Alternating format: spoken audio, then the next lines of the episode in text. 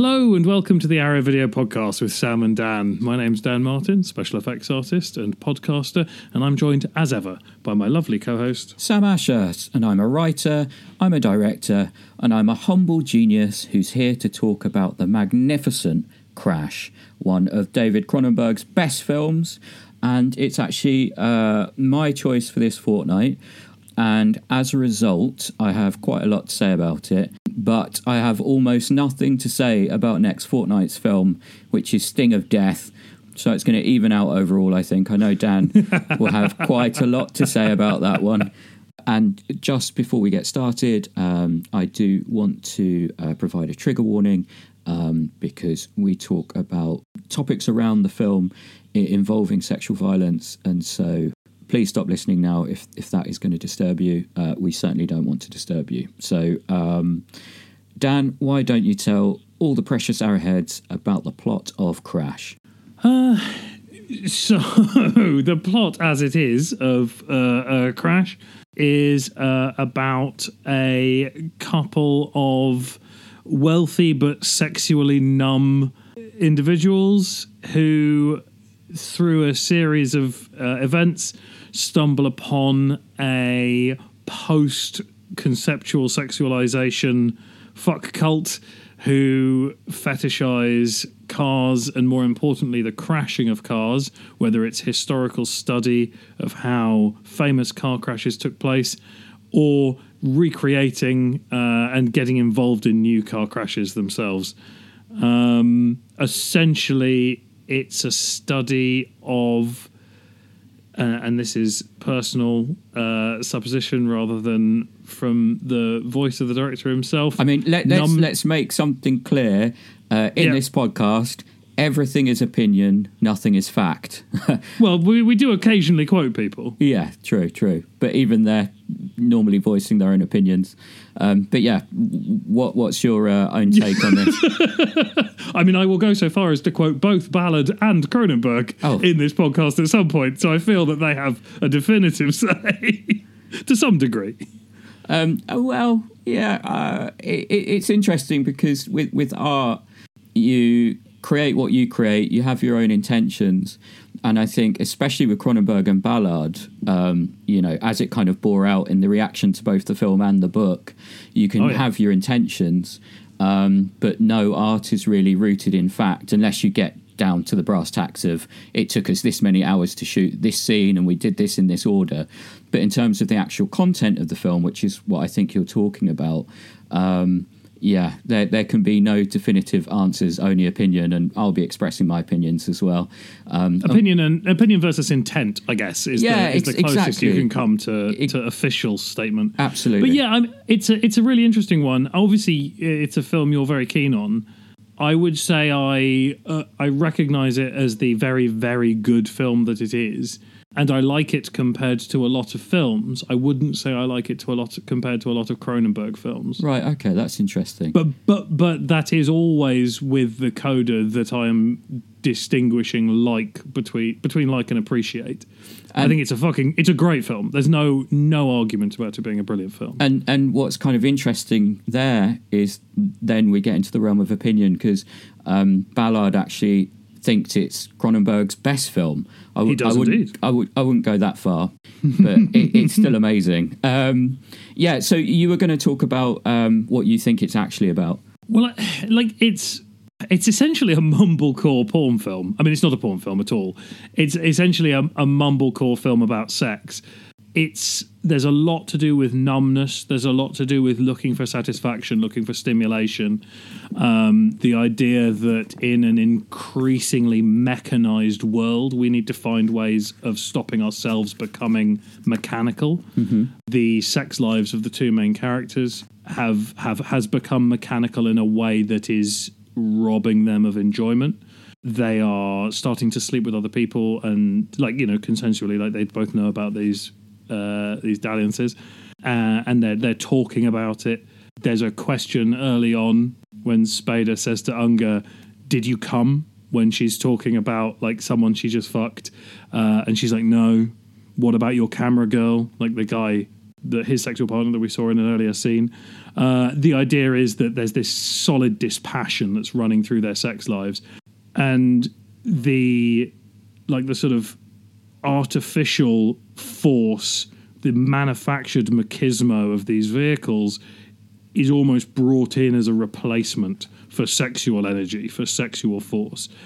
And it definitely is more effective for him than her, I think. I think ultimately she like, you know, looking back on the film, she probably would have been happier just getting involved in a a thruple with a, a pair of bisexual male exhibitionists.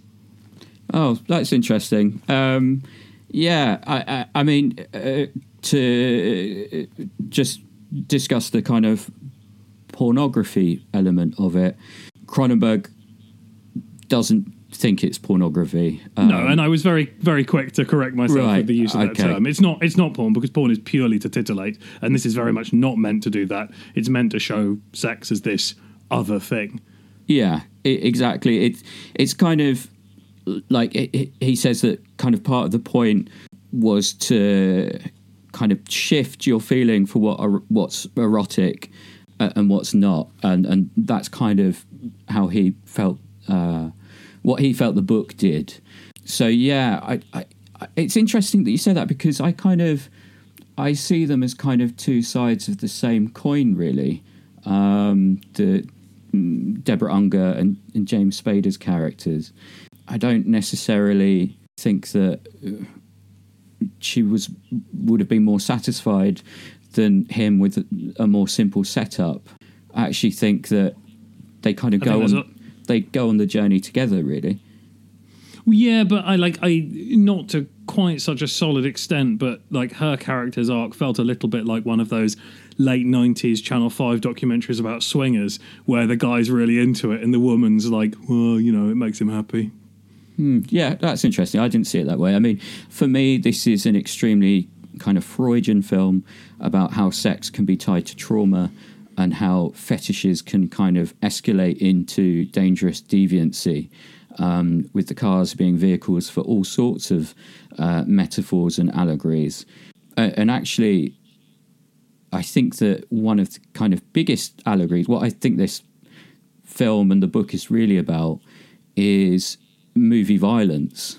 I mean, there's, there's all sorts of kind of signifiers. Um, like names are really interesting in the film. Obviously, um, in the book, uh, Ballard named the lead character after himself, and we see J.G. Ballard on the medical tag um, in, in the film.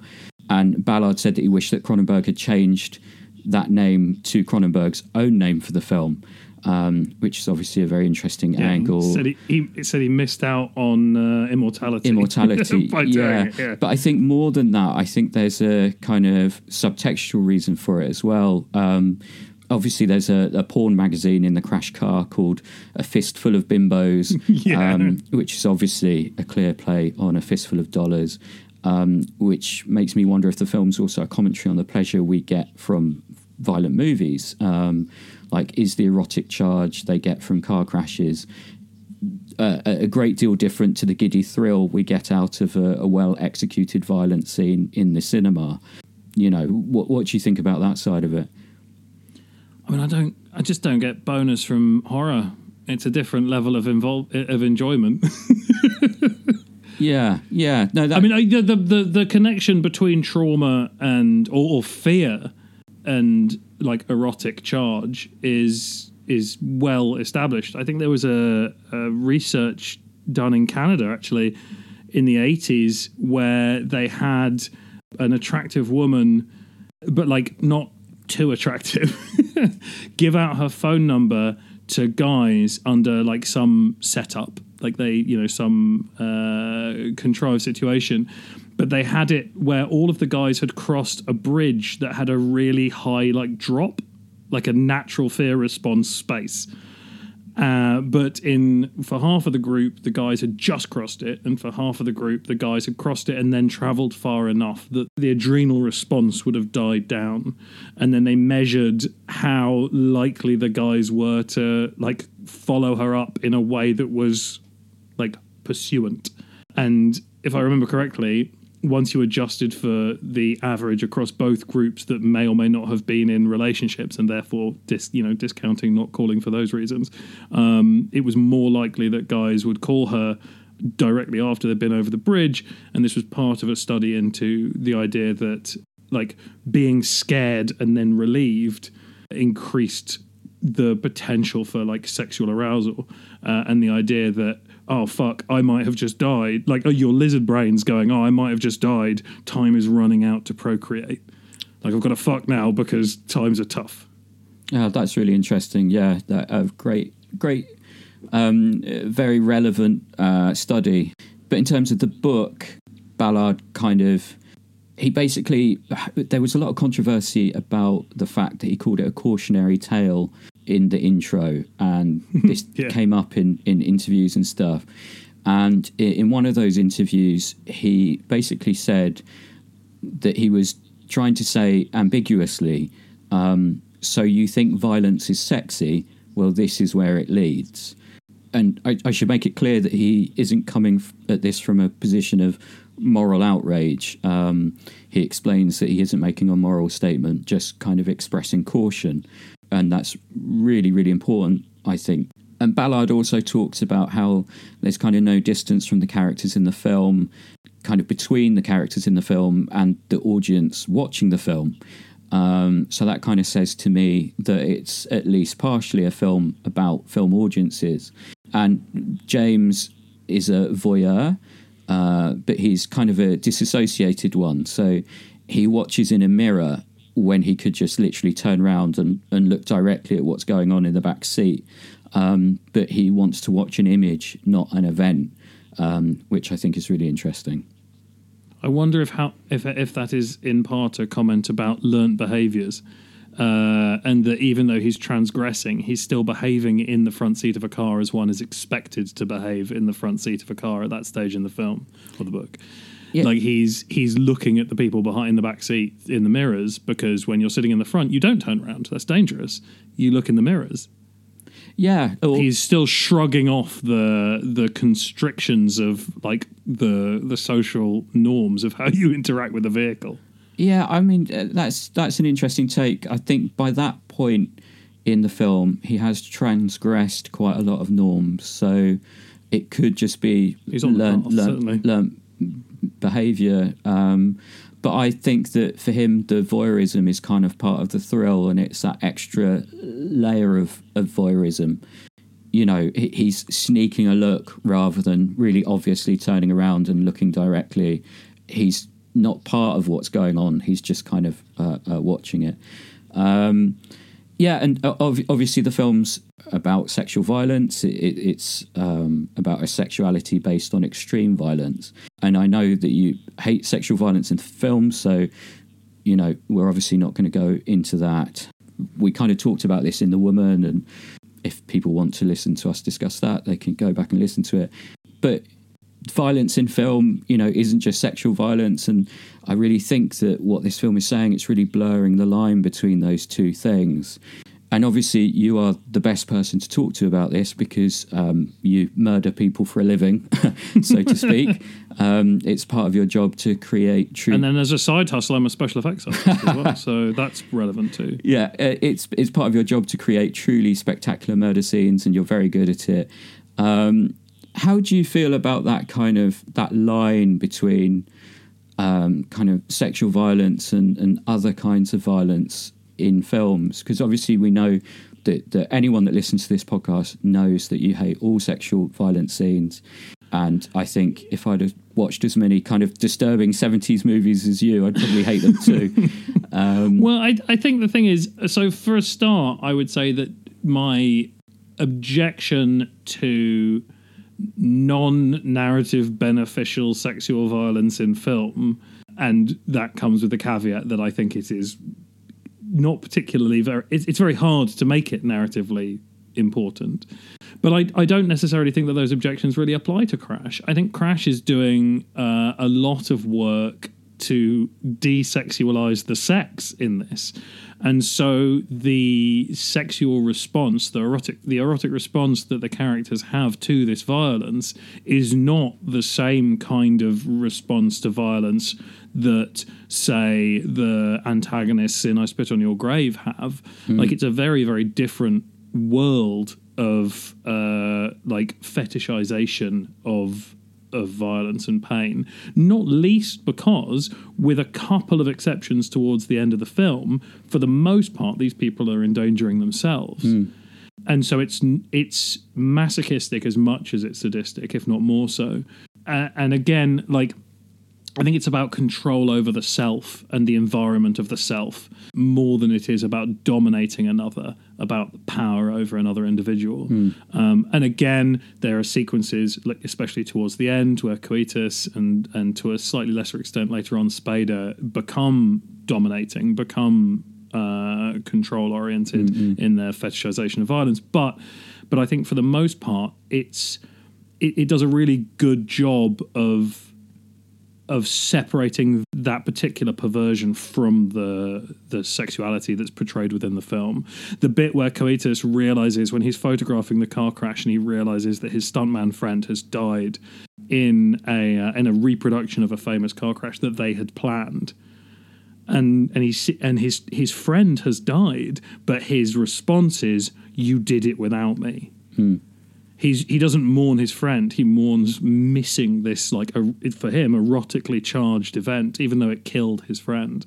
And so i think it's not it's it's not about it's not about power over others. It's about having final control over yourself. And again i think that ties back into what i was positing earlier about the idea of the mechanization of the world the mechanization of sex and trying to take back control over those things as our lives become more, you know, roboticized, more mechanical, um, these incredibly powerful machines that can take a life with, you know, simply a 90 degree turn of a wheel, to take back control of them is the erotic charge for these characters.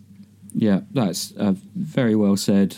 Yeah, I, I think that, you know, um, I have a kind of a very slightly different um, take to you. I mean, I completely agree that rape scenes for the purposes of uh, titillation or exploitation, uh, you know, disgusting and, and, abhorrent.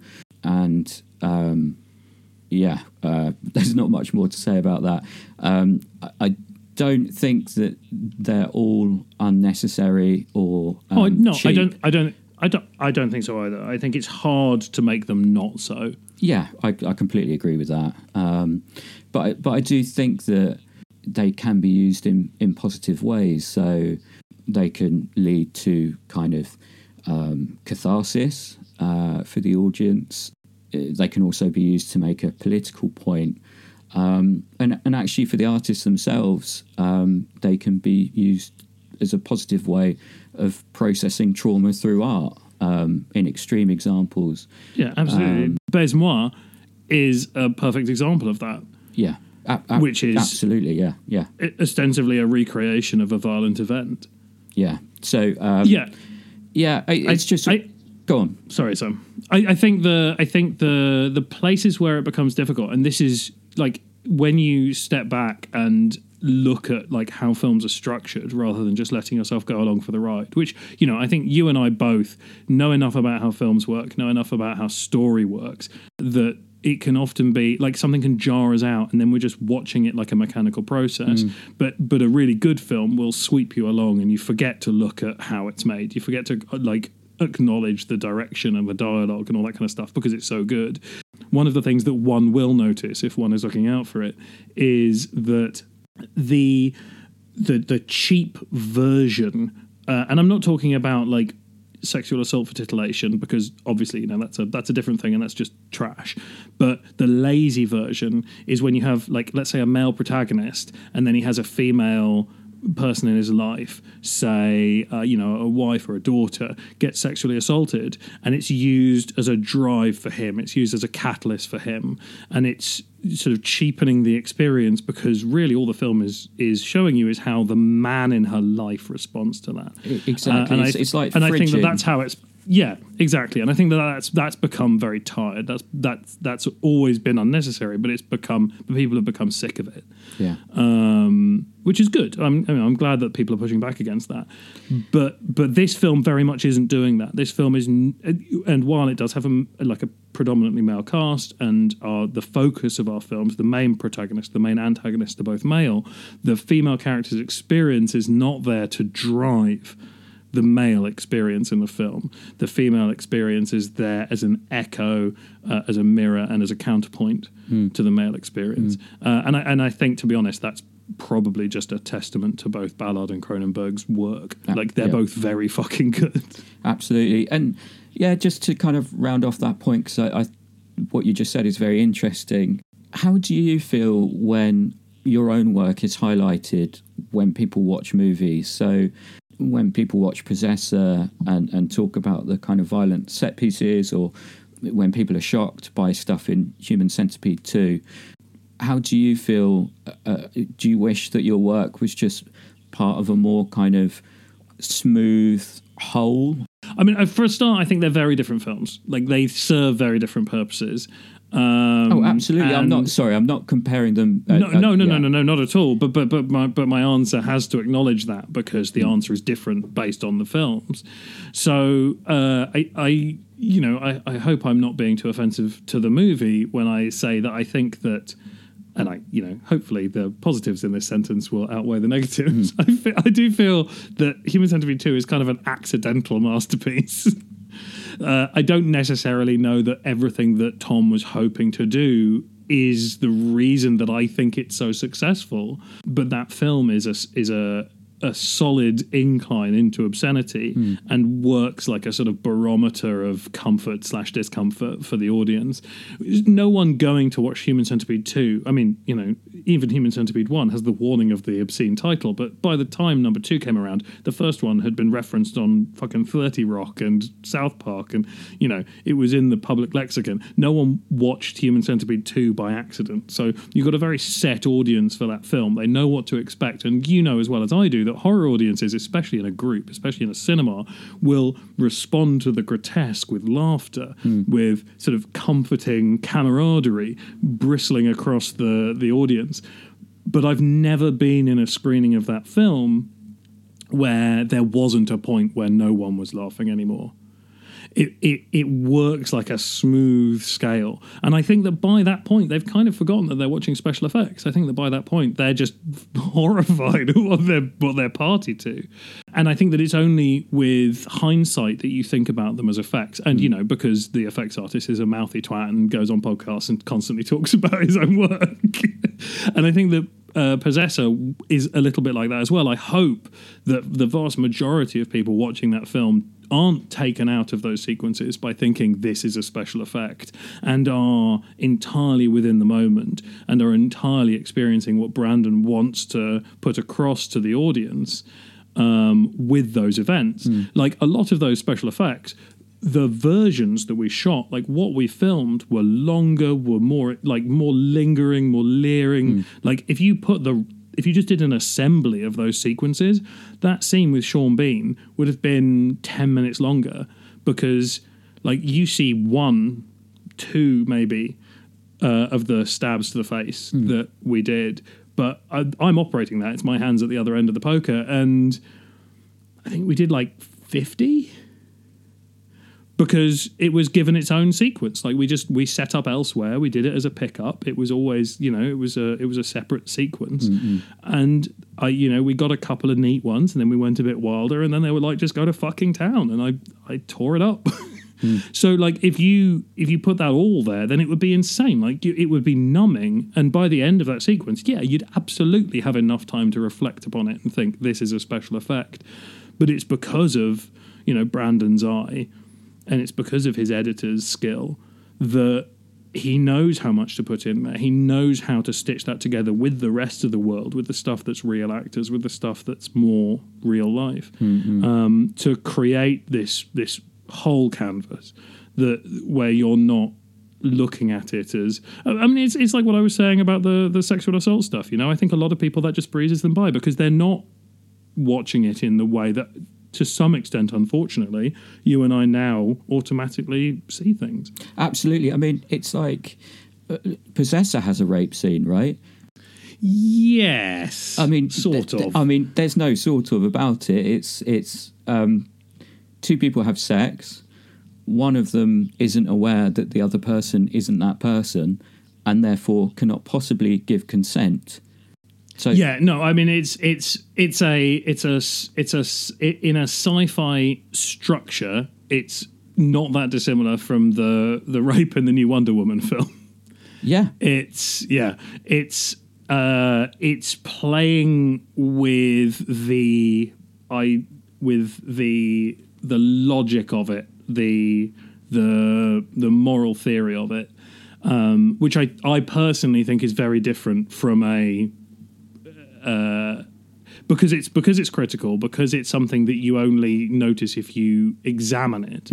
It's not presented as a as, as violence. Oh, absolutely, It's- absolutely. So it's a very I, I do think it's I do think it's different. It's undeniably, but but also the other thing is you've got to remember that neither party involved in that sexual act are aware of what's going on.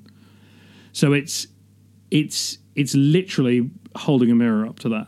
Yeah, yeah. It, it- but yeah, it's it's kind of levels of analysis and levels of interpretation, I guess, um, and and that ties very well um, to to this film specifically. Yeah, I feel like we have kind of careened off the road. we've, we've gone very far away from Crash. Um, We've we've gone back to our old chestnut, Sam. yeah, I mean, well, it, it's uh, it it is relevant, and um, it's a conversation I'm sure we'll have again in, the future. Um, but yeah, I, I think that for me, this might not necessarily be Cronenberg's kind of uh, best film, but I think for me, it's top five. I certainly think it's the definitive Ballard adaptation. Um, I love that it opens in the plane hangar because obviously planes and pilots were two of Ballard's obsessions, and he's Yeah. very proud of his obsessions. And those two come up time and time again in his books, uh, as do doctors actually. But um, it- it's also the film for me that comes closest to the very specific tone his books have, um, which frequently have this kind of air of PTSD, um, that kind of trance like feel. Yeah. Um, I obviously love Ballard. I know that you do too. Um, what is it that you like about him as an author? I think it's the the ability he has to present something that doesn't feel how best to um it's it's not that it doesn't feel judged and it doesn't feel judged it's that it it feels like it's presented to you and that your reaction to it won't be judged there's such a matter of factness to Yeah. the way that he presents his stuff without it ever feel i mean it, and it definitely feels cold a lot like he's a very cold writer but it doesn't feel dry it doesn't feel uh unapproachable insurmountable Yeah, that's interesting. I I wouldn't necessarily, for me personally, I cold might not be the word I'd use. Distanced, yes, but Yeah. there there is warmth in, in those books, um, and there's kind of I see a kind of a weird hope for humanity in amongst all of the dark, disturbing, prescient stuff. Like the, the drowned world, I don't know, even though it's in kind of the worst possible circumstances. I feel that you know that book especially has a sense that uh, of, of mankind evolving beyond what they've destroyed. Um, I don't know. Uh, that was just off the back of you saying cold. um, Yeah, I mean, I'm you know maybe maybe I'm using the the wrong words to describe the same things that you feel. I I, I don't think it's a condemnation of humanity. I I think it's a microscope to some of the minutiae that go on within humanity. Yeah, that's great. That's great because yes, it, it- he analyzes culture and um, psychology, especially, and it's that combination of culture and psychology that I find kind of most interesting, um, and where a lot of the prescient stuff that he said, not just in his books but in interviews as well, um, come from. I think. I think if you understand the mind to the level that Ballard understands the mind, you will be able to kind of predict where culture's going.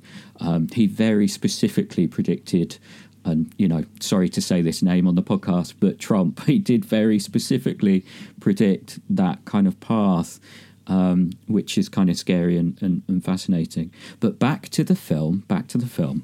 Um, I, I love the performances in this. I think Deborah Unger is incredible, um, and Elias Koteas is fantastic as Vaughan.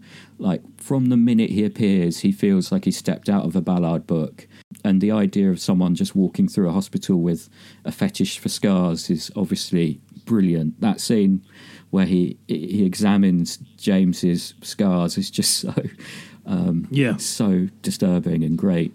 Yeah, what what do you think about the performances? I mean, yeah, they're they're absolutely fantastic. I mean, uh, Cronenberg talks about the fact that they they got this amazing cast, and it wasn't like they could pull them in with money. They had to want to do it. Mm. They had to be committed to it because they they ask a lot of their cast. Like, uh, you know, in general, their cast cross borders, cross you know uh, thresholds that uh, possibly an average actor might not be willing to do, um, and all in the pursuit of something that turned out to be pretty fucking great. And yeah, you know that with Cronenberg, you're in you're in pretty safe hands. Mm. But uh, I think that there's a there's a benefit that goes with that, which is that they are com- they're going to be super committed. They're going to be really fucking hundred percent there every day. Yeah, and that reads that reads on screen. Definitely, they're, they're all so good. And and Cronenberg talks about it being quite a jolly um, set and yeah, know, a fun film to make, um, which you know is very interesting. Um, Vaughan's character actually um, reminds me of a time in art school. Um, now this was in 1997, Dan. So a year after Crash came out. Um, yeah. And it's important to bear in mind uh, to the precious arrowheads, I did go to an avant garde art school. Um, that will become clear. um, but I was having my lunch with an actress friend in the canteen, um, like eating my chips and beans. And this sculptor student uh, came up to us. And um, my friend had hurt her leg and she had crutches leaning against the table. And this guy comes over and he asks what happened. And so she asks why he wants to know. And he replied, um, Disability really turns me on. And yeah, she basically laughed him away. Uh, but that sentence has stayed with me for 20 years. Um, Had you seen the film by this I, point? I, no, I haven't. I hadn't. So I, I, I, mean, I can only assume it was a reference to the film or the book, but I certainly didn't know that. And my actress friend didn't know that. So, um, yeah, a very wow, very weird, very weird lunch. I I actually so the film came out in '96, I think, in the states, and maybe played in London at the London Film Festival yeah. in '96. But it uh, it was struggling with a release um, for a little while in the UK um, well, because of tabloid attention. Yeah, it was Alexander Walker, wasn't it? Uh, in the Daily at the Mail. Daily Mail. Mm. Yeah. So I I actually I went to see it. I must have been seventeen I think uh, I went to see it. I've, I've mentioned the Harbour Lights many, many times. It was the it was sort of the art house cinema that was nearest me when I was growing up. It was in Southampton, and I went to see a screening of it uh, at yeah at the Harbour Lights, and I took with me my then girlfriend, who I had got into a relationship with while I was convalescing from a road accident. wow. So we had known each other socially before the the crash. Uh, and then when I was uh, laid up and unable to walk about, she was she she had come and visited me, and our relationship had blossomed during that time. And without wanting to share too much information with our listeners, we had uh, first become physically acquainted while I was unable to walk because of serious trauma to my leg. Dear God! and and then and then relatively early in our relationship we went to go and see crash together and uh, and a lot of people walked out during uh, well a couple of the sex scenes but most importantly the showroom sex scene with mm. the uh, with the the leg wound yeah and and I just remember like looking over to her with a sort of judgy look on my face oh, that's very funny. How long did that relationship last after that, Dan? Uh, like three years. Oh my god, Amazing. Three years after that. Yeah. brilliant. Um, I think we should probably talk about the extras because this is Oh, a they're amazing. glorious package. I've seen some reviews say it's better than the Criterion release, which I actually haven't seen, but that's obviously high praise. High praise Um, indeed. The extras are insane. You actually delayed the recording of this episode by an hour so you could watch all of them. What were some Not all of them, but more of them. more yeah. of what were some of your highlights? Oh man, it was amazing. Um, it was really, really lovely to see the 71 short on there again. Yeah. Um, I haven't seen that for a while. We saw And that at the Barbican. Uh, incredible. Yes. Uh, no, at the um, at the British Library. Oh, yeah, that's right. Yeah. The British Library. Yeah, no, I um I there was a, a, a day, a two day festival of Ballard called Inner Space, JG Ballard in the seventies, a symposium um, that I was incredibly lucky to be invited to speak as part of because of my work on High Rise. And as part of that, they showed this uh, 1971. I think it was made for the BBC um, short film uh, of Crash with Ballard in it, which is just beautiful. It, like the Ballard narrates it, and it's got almost. Uh, I don't know if you know the the short film, and I say short in inverted commas because it's not short. Uh, film by Peter Greenaway, The Falls, but it has a very Greenaway feel to the to the the tone of it, uh, and I, I absolutely love it. So that was really nice uh, having a copy of that because there's a like a shitty copy on YouTube, but that was that. Um, the short films of Cronenberg that are on there, including At the Suicide of the Last Jew in the World and The Last Cinema in the World. Um, it's only a couple of minutes long, but it's absolutely brilliant. Um, and then, the, you know, Arrow have really gone above and beyond with, with talking to, to crew members as well, whether it's Jeremy Thomas uh, or Howard Shore, the composer. Um, yeah, there's great stuff. Really Yeah. good audio commentary too. Oh, the audio commentary is, is, yeah, maybe my second highlight. My main highlight is obviously Cronenberg and Ballard at the NFT. Um, Just magnificent. Yeah. And yeah, like Dan says, it's it's 90 minutes of new interviews. So Yeah. yeah, Arrow really have gone above and beyond. Like, if this is one of your favorite movies, and I can only assume it is if you're listening to this episode, this release is just essential, just a ridiculous treat. So, should we uh, go into recommendations based on the film?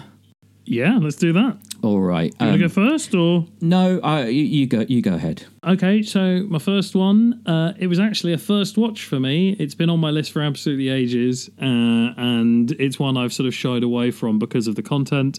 But it felt like it might be an appropriate connection to Crash, and oh boy, was it both of those things. It's 1974's Night Porter by Oh. Liliana Cavani Yes. Holy fuck this is a difficult film. Uh, it's amazing. Uh, like with crash it's examination of a self-destructive relationship. Uh, although in this case it's much more clear that it's based on the female protagonist's mental illness that has stemmed from her ptsd which was wrought about by her tormentor and abuser it's about uh, an American woman who, uh, while visiting Vienna with her conductor husband, sees a man in the lobby of uh, a hotel. He's working as a concierge there, who it turns out was her abuser in a concentration camp during the Second World War. And they sort of fall into this uh, sort of captive relationship, which he is obviously convinced she wants to be part of, and the film doesn't go out of its way to make a judgment call on that. But uh, you know, I, I, I think it's it's pretty fucking obvious it's a horrifically abusive relationship, and then it, it sort of p- plays around with the idea of a, a sort of thriller sort of marathon man esque thriller subplot in the background as well. But it's um yeah, my god, without talking too much about some of the content, uh, there's a scene quite early on where she remembers them as her and her other uh, camp uh, captives being put on a ride at an abandoned theme park and being essentially treated like human clay pigeons with these shots being fired at them while they're whirling around on this machine that's meant to be nothing but fun. And that kind of underlines the whole film. The idea that you know sex is meant to be this frivolous fun thing uh, and yet here it is being used as a, a tool of horror yeah, it's a very difficult watch. Uh, there's a beautiful Criterion uh, release. I think it's also available in the UK. It's on Prime. You can you can rent it on Amazon. Yeah, it was Yeah, actually. um, It's a I difficult recommend- recommend. I um, recommended it a couple of episodes ago because the Blu-ray, um, there's a new Blu-ray basically in the UK. Um, so yeah, go back and have a listen to that. And Oh yeah, there you go. Yeah. yeah. Yeah. And I recently found out that it's one of Lars von Trier's favourite films. So that kind of That makes sense. makes a lot of sense. My first recommendation, I'm going to recommend a book uh, called Extreme Metaphors, which is a collection of J.G. Ballard interviews.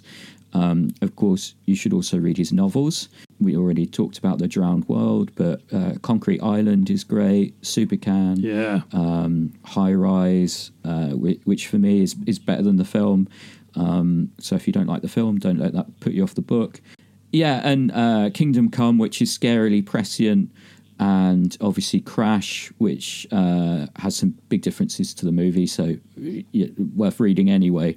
Um, but I've chosen to highlight Extreme Metaphors because it's a bit more of a deep cut, and it's a book of interviews with Ballard throughout his whole career, um, and it is all incredible. The stuff on Crash is truly remarkable both in terms of the book and the film, because as you know from the disc, Ballard really supported Cronenberg's vision. So, yeah, extreme metaphors. If you're interested in any of the themes we've talked about in this episode, or any of the themes of the movie, or just want to read words from an incredible visionary, uh, I, I very much recommend it. Nice. My next recommendation is uh, a film I've mentioned on the podcast before. I don't know if it was, I don't remember if it was in relation to a specific film or just something that I'd rewatched. Um, and I do remember the last time I rewatched it because I invited Mike over, and I remember him being like, "What? What did you make me watch there? That wasn't fun." But uh, it's Marina de Van's feature debut from 2002 called Dans ma peau or Under the Skin. You may remember me talking about this, Sam. Um, it's about a, a woman who attends a party, and uh, Marina de Van plays the lead in it as well. Uh, she attends a sort of socialite party and em- is embarrassed at having hurt herself. She goes outside for a cigarette. She falls. She very badly cuts the back of her leg, and she sort of hides the wound and takes it home. And she doesn't seek any uh, seek any help for it. And as the film progresses, she becomes increasingly obsessed with the the wound itself and the concept of damage to her body. And this turns into, although never overtly sexual, a, uh, a sort of body obsession with the idea of self harm and self destruction. And I think that it makes a fantastic companion piece to Crash in that it's about someone becoming obsessed with something that is unarguably bad for them unarguably self-destructive. Yeah, I, I I think I've still got like a Canadian DVD of it. I don't know if it's even available in the UK, um, but it's very worth getting hold of if you are able to get hold of it. Next up from me, uh, another Cronenberg adaptation of an apparently unfilmable novel involving a lot of driving, uh, Cosmopolis, uh, starring Robert Pattinson, who is as fantastic as ever. He's one of my favourite actors. I think he's incredible. Um, uh, Cosmopolis has a similar trance like feel to Crash, and I think I will leave it there. Um, as I'm conscious of our episode time limit. So, uh, Cosmopolis, I recommend it. It's uh, very good. Uh, right, that's it for Crash. Uh, nice, easy start to 2021. um, yeah, yeah, things will be a bit lighter next fortnight. Hopefully, uh, we'll be doing Sting of Death. So um, that's Dan's choice. Uh, so make sure. I love to, how much you're already distancing yourself from it. well, look, you know, uh, you remember how I felt about the baby. Um, anyway, I literally had someone message me in the last week saying like how much they love the podcast and how many amazing films they'd heard about on it and all that kind of stuff. And I replied saying, uh, "What was what's the best film?" Like, what's the film you've loved the most that you'd never heard of that we recommended? Like, what was the best film that you found because of the podcast? And they were like, "Oh, it's the baby."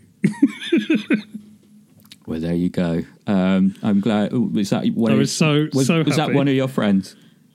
No, no. I mean, you know, I consider them a friend now. We've bonded over the baby. Beautiful. well, keep them as far away from me as possible. Uh, only joking.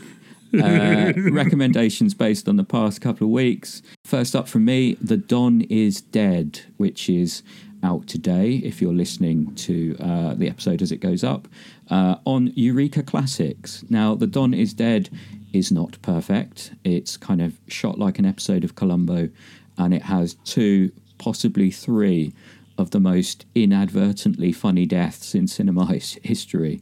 I can't go into detail on them because of spoilers. Sorry, uh, I'm laughing at the memory, but you'll know them when you see them. Um, one's kind of like the Naked Gun, the other's like Troma. Um, so I can see why this isn't going out on the Masters of Cinema label, but I still had fun with it. it. It's solidly entertaining for most of the two hours. There's some fun twists and turns. There's a Sid Haig cameo, um, and Robert Forster is fantastic in it. He has a beautiful head of hair in this film. It is very distracting. Um, you know, he must have been very sad to lose it because it looks so good in this fucking film. Um, but yeah, the Don is dead. It is not a masterpiece, um, but it is fun. There's a great commentary on the disc. Uh, yeah, I definitely recommend it, um, but just go in with low expectations. Rousing recommendation. Always. I, I, I mean, I, I love it. I, would you go so far as to say it's trash cinema, or is it above that level? It's it's it's slightly above. It, it is slightly above that. It, it's basically a kind of post Godfather attempt at that kind of film, but it's very television, and it's a lot of kind of as you can guess from my summary, a lot of exploitation stars in it. Um, but there is something genuinely good about it. And Anthony Quinn's in it as well. And it was after nice. kind of a long break from American films, and he's fantastic in it. Yeah, like I say, not perfect, but there are interesting twists and some some sparks of good ideas in there. And yeah, you know, I, I, I, would recommend you watch one of the Criterion classics on your list before you watch this film. But if you're in the mood for kind of uh, a, a, fun, um, slightly silly gangster movie, then The Don is Dead. There you go. It's been like a month since we actually recorded the last one because we recorded the two best of 2020 episodes back to back. That's so right. It's been four weeks. So four weeks plus the entire period of time over Christmas when we weren't working. I've watched way more movies than I normally am able to fit in. So choosing just two uh, to recommend is really tricky. Jen and I went back and watched a load of old Agatha Christie stuff because I realised there were loads of gaps uh, in my knowledge. We watched the like the 1945, and then there were none, which I'd never seen. Uh, we watched the Mirror Cracked from 1980, which I'd never seen. Oh, great! So that's um, that's your two recommendations. They both but the one, really the first recommendation that I want to recommend, first film that I want to recommend, um, is actually the 2017 adaptation of Crooked House, which I don't think I'd even heard of before it, it turned up in a list of uh, underappreciated Agatha Christie pictures that I was I was looking up. And the thing that astonished me is it's basically Knives Out with a different ending, except it's you know based on an Agatha Christie novel, which massively predates Knives Out, and also the film was made a couple of years before Knives Out.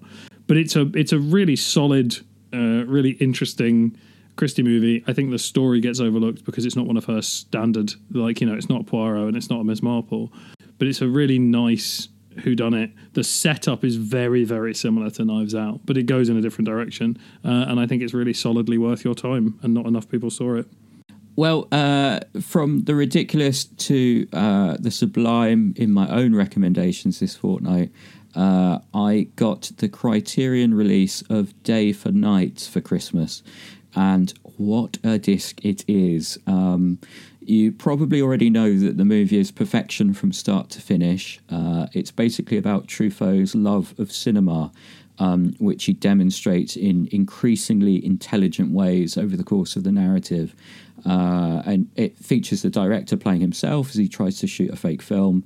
And it's kind of a perfect portrayal of the temporary family feeling of a film set uh, as well as the the joy and the struggles of making movies, with a kind of general love of cinema itself being communicated very clearly. Uh, so many beautiful moments. Uh, my favourite is probably the bit where Truffaut's composer calls him up to play him a piece of music for the fake film, but it's actually a song from a love scene from Truffaut's previous film, and he kind of uh, he kind of leans the phone down so we hear the music too, and it plays as Truffaut opens a package of books about his favorite directors, so like Hitchcock, Dreyer, Bergman, and more. So yeah, it's glorious. It shows us who really has Truffaut's heart. Um, it's a lovely moment. But yeah, wonderful extras too. The supporting analysis is genuinely illuminating. I just think it's one of my favourite overall releases ever. And it's one I definitely talk about if I ever manage to break into the Criterion closet. So, yeah, day for night, uh, a hearty recommendation. Nice. My last one is a disc from Kino Lorber that I'd had on my stack for a while. Uh, it's the 1974 Richard Lester picture Juggernaut, which I'd never seen. I do like a movie about an explosives expert. Uh, this is a cruise ship being held hostage by a man who has put uh, bombs all over it. And so the film runs two narratives. Uh, you've got the bomb specialists who are shipped in to try and deactivate the bombs to their own massive risk, obviously, while the police are trying to hunt down the person who may have placed the bombs there. Uh, it's got an amazing cast. It's Richard Harris, David Hemmings, Omar Sharif, Anthony Hopkins, Ian Holm. It starts out feeling a little TV movie, but by the end, it's fucking Wages of Fear. It's absolutely great. I mean, it's not quite as good as Wages of Fear, let's be completely honest, but it's a very, very good film. Um, I think it might be on, uh, it might be available on Amazon Prime in the UK. I'm not sure. It's definitely available on Amazon in the States. But like I said, there's a really nice Blu ray from Kino Lorber in the States. All right, let's go into extra features, extra features, extra features, extra features. Extra features. Uh, have you got anything for extra features, Dan? I got nothing. I have a lovely email from a uh, very precious arrowhead, which I am going to read out now. Hello, Sam and Dan. I want to tell you and the fine folks at Arrow how much I enjoy your podcast. I discovered you fellows about six months ago thanks to the Evolution of Horror podcast when I was heavily binging Mike's episodes. This will probably get wordy as thanks to 2020 I don't talk to many people outside of my wife and a few co workers, so I apologise ahead of time. I love the show so much and I look forward to new episodes every two weeks. I'm currently catching up on all the old ones and only have about 10 left. I love how passionate you both are. I love the discussions and the arguments, and really want to thank you for putting this out there. Every two weeks, I feel like I get to hang out with friends for an hour or so who share the same passion for film that I do. I've watched and bought so many movies because of you two in the last six months, so thank you for all the recommendations. I should mention that I'm a 30 plus year expat here in the US and I'm about the same age as you guys, so a lot of your stories growing up with film are very similar to mine, albeit with an American slant and uh, he goes into uh, specifics to each of us now, Dan. Um, Sam, I absolutely love your passion about independent cinema and love your lively rants about it. Please don't stop. I have managed to see Frankenstein's Creature and thought it was excellent. However, getting a physical copy, especially here in the States, has proven near impossible. But I won't give up. I will be watching a little more Flesh as soon as I can find it over here, but currently haven't found it on any service uh, over here. I can't wait to see it, and please keep making more art. Dan, I have never thought too much about special effects artists in all my years watching movies, but you officially have a fan. I spent more time than I care to admit tracking down almost everything you've worked on over the last six months. I just want to say, Possessor? Fuck me. Finally got my uncut copy last week and it was amazing, all caps. By far my favourite film of 2020, and your work is incredible in it. I can't wait to see what's next. I've probably taken up too much of your time, so I'll wrap it up by saying that if Arrow gives you any guff, show them the two pictures I've attached and know that almost everything with an A on it is your fault. The top shelf is only a sampling of the Arrow titles I've acquired, and there are many more hidden in the regular uh, collection. My only request is that you please cover Crash in an upcoming episode. My 4K will be here in a few days and can't wait to see how it looks. Keep up the great work. Uh, P.S. If either of you should find yourself in Colorado in the future, not sure why you would, but you never know, drinks are on me. And that email is from Anthony Balsiger. Uh, thank you very much for getting in touch, Anthony. Uh, I hope I got your name right. Uh, we really appreciate it. I absolutely love that email. Um, yeah. I, I, love what Anthony says about you. Um, you know, I think it's great that you're operating as a figurehead for your profession and really bringing attention and exposure to your industry. And Anthony, uh, a little more flesh is available on Troma now, and the first month is free. So I hope you enjoy it. But thank you so much for writing in and Arrowheads, please write to us. We love it when we get your emails. Um, yeah, absolutely. The the apology for wasting our time is is unneeded. Yeah. It's always a delight. Very much so. Very much so. Right, social media. Dan, how can people find you? On both Twitter and Instagram, I am at 13fingerfx.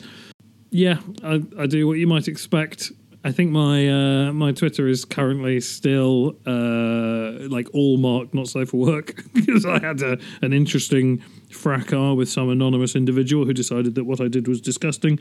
Um, I might change that back in the near future. But so if you uh, if you do follow me and all of my tweets appear hidden from you, you just need to change your settings to allow uh, Twitter to show you the awful side, the dark underbelly of the internet. See that that does concern me. Do you remember we had this talk where um, I was worried about you showing certain elements of a little more flesh? I worry that will actually get you banned. Maybe I'll leave it as marked not safe for work yeah. until then, or or re if I can't wait until then. I will re-mark it not safe for work for the duration of that bit. I don't think Instagram's ever going to let me post that effect. No, I don't think so either. But um, yeah. Although actually, Instagram haven't been too have never been really fussy about me. Like they've never they've never cut anything. The two things that were cut from Twitter were both allowed to remain un unhindered on Instagram. Just don't get banned, Dan. That's all I'm saying. Um, yeah, I don't want you banned from either of those things. As for me, social media wise, I'm actually kind of moving away from social media a little bit. I still do the occasional update and I'll, you know, tweet about Arrow and all that kind of thing and film stuff. Like if you tweet me, I will reply and retweet you if it's a compliment. Um, but yeah, I'm, yeah. So I'm just going to ask you to buy my films instead of following me. Frankenstein's Creature is still available as a digital download on the Hex Media website, and a little more flesh can be streamed on Troma now. Uh, Frankenstein's Creature is basically Arrow Academy, and A Little More Flesh is essentially Arrow Video. So uh, go for the one that most suits your taste, and, and please let me know what you think. And if you've already watched A Little More Flesh, thank you. Um, it's apparently brought a ton of new subscribers over to Troma now, so people have subscribed and watched A Little More Flesh first. Um, and that will definitely be a lot of you lovely arrowheads. So thank you very much for the support. Um, I do very much appreciate it. Uh, Dan, any final words from you? No, that's it. We're going into 2021. Maybe I'll have some work in the near future I can talk about, but nothing at the moment. Uh, I hope you're all staying safe out there. Um, join us next time when we talk about a jellyfish. Excellent. Right, I'm going to go into my catchphrase now. Um, prepare yourself, arrowheads. What you've been waiting for is coming. Thank you so much for listening, and we promise to be more professional next time. Yes. Bye-bye. Bye.